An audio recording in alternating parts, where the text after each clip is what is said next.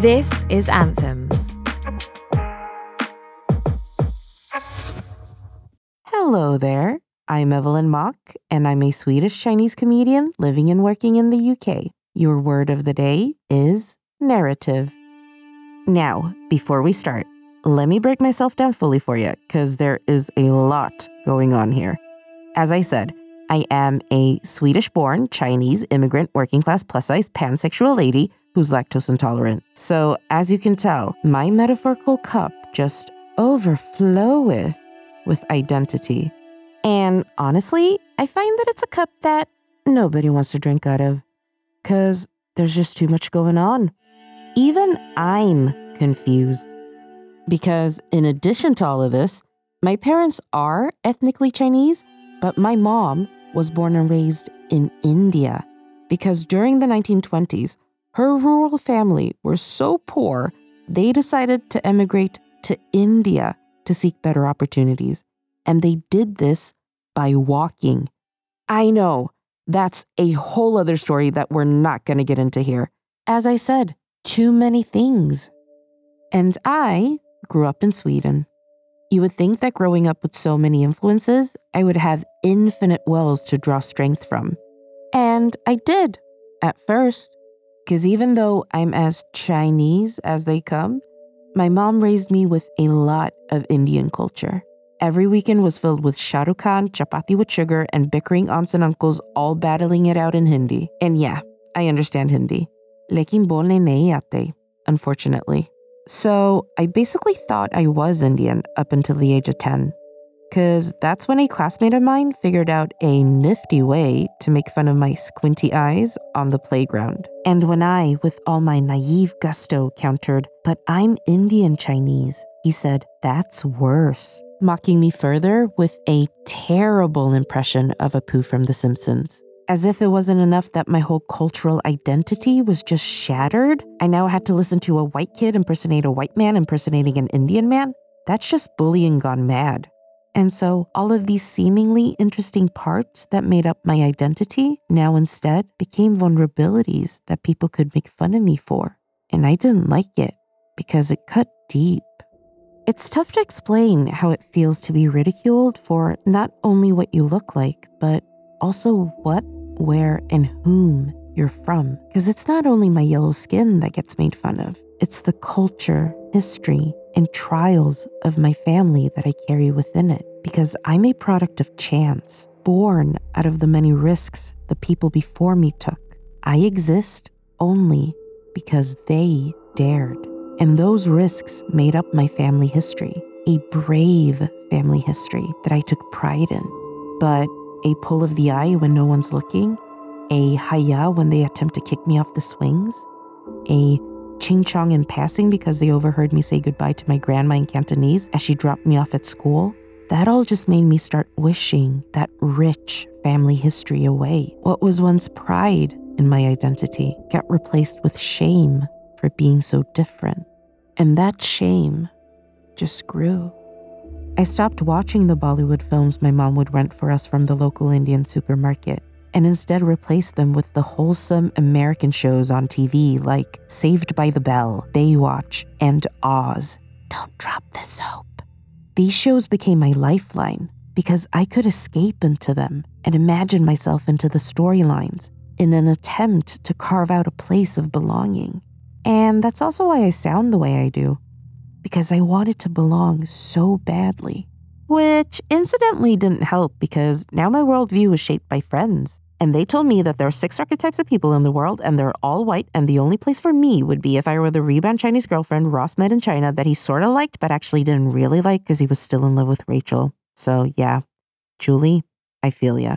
But this was my new narrative now. I cast myself as the Lane Kim to the Rory Gilmores in my life, taking up just enough space to add a bit of color into the homogeny, but not enough to distract or offend. My Asianness became this novelty that I could offer up to my white friends to dip in and out of whenever they chose. I would tell stories about my wacky Chinese dad and how he couldn't distinguish the pronunciation between L and R, and the hilarious misunderstandings that would ensue at his takeaway because of this.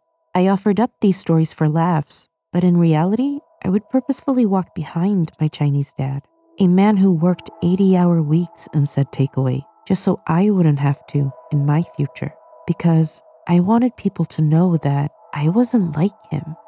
I may look like him, but I didn't sound like him. I sounded Swedish because I was white on the inside where it counts. I'm so ashamed. I had completely disassociated my Asianness from my identity for the purpose of fitting in, storing it away like a shameful secret. It and I existed on the sidelines of the main Western and white narrative, patiently waiting to be invited in and given a space to exist in, like the model minority I was. And that honestly sucked. Cause, I mean, even serial killers get lauded for being fascinating, and they've killed people. But I get side eyed for eating chicken feet at dim sum? Come on. Don't get me wrong. I did get love for my Asianness, but it wasn't exactly the type of love that I wanted. It was more the do you do happy endings type of love, or you shoot ping pong balls with your type of love, or I only like you because you're Asian and that means you're submissive yet hypersexual type of love, which is even more problematic in a terrifying way.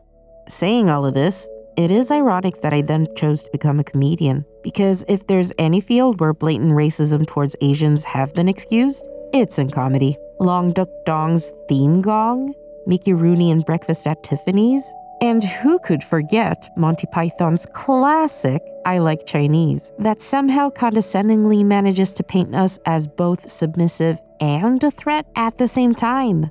I mean, comedically, I have to give it to them. Incredible craftsmanship. I prefer it to always look on the bright side of life. So, what was I doing here? In a field where Asians were mere punchlines. If I'm being honest with you, I'd grown tired of waiting on the sidelines. I wanted to participate and maybe even change the narrative. And maybe somewhere in the back of my mind, I had this naive notion that I could somehow affect change in how Asians were perceived by subverting the stereotypes and making us the victors instead of the punchlines. But nobody laughed.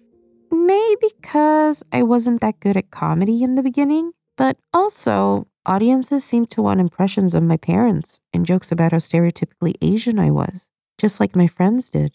Had I painted myself into a corner? Because this unfortunately became apparent with TV commissioners too. Let me offer you a little observation I've made. No matter how much diversity and inclusion is discussed, there seems to be little to no real interest in our actual stories. Because a lot of the time, when a person of color is asked to share their story, there seems to be an expectation for the story to be centered around our trauma of being othered. It's almost as if we're only allowed to exist on the sidelines of the main narrative and then when we're invited in to speak, we can only speak about that experience. And if you're a producer or a commissioner listening to this now and thinking, well, that's not me, relax. It's not about you.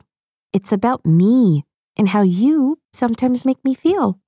I'm just kidding. But also, I'm not. The thing is, I don't think the majority are aware that they're doing it, but it's quite exhausting because explaining your trauma and justifying your worth on a daily basis is. And if we do start sharing the incredible stories of our family and our history and our culture, we're told that they're not relatable or we need to adapt them to make them understandable for a white audience. And so, yet again, I found myself offering up stories about my wacky Chinese family and how different to white people we are this time hoping to be given a space in an entertainment industry that had always viewed me as nothing more than a punchline. Then, about a little more than a year ago, I started a podcast that would have a tremendous effect on my relationship with my Asianness. And I know how very millennial of me to state that a podcast changed my life. but this podcast kind of changed my life, at least my relationship with a big part of my life, together with Chinese Malaysian born and bred comedian Nigel Ng, I started Rice to Meet You, a comedy podcast about Asian culture. where we discuss the experience of living as East and Southeast Asian, or ESEA, people in the West. And also, we talk a lot about K drama, or I talk a lot about K drama. Mark my words, I will meet Kang Han someday in a non creepy way. Like me, Nigel was tired of the narrative surrounding ESEA people in Europe. See, he grew up in Malaysia and moved here to London as an adult. So his relationship with his Asianness was completely different to mine. He was unapologetically proud of being Asian because, as he put it, in Malaysia, he was just a guy. He'd seen people who looked like him on television. He hadn't been ridiculed for his culture. He hadn't been reduced to a caricature. He'd had the opportunity to write his own narrative without being held to a stereotype. And he encouraged me to do the same. Through our conversations, I realized that the ESEA experience encompasses a vast, complicated, and nuanced number of life experiences, which can't be bound to a singular definition. It may sound obvious, but when you grow up in the shadow of stereotypes, it isn't. And through sharing my personal struggles with my identity on the podcast, people reached out to me and shared theirs. And something that I'd missed so dearly as a young ESEA person in Europe was formed a community. I realized that we no longer had to wait on the sidelines for an invitation to join the conversation. We'd created a space ourselves for a community that was largely overlooked and underserved.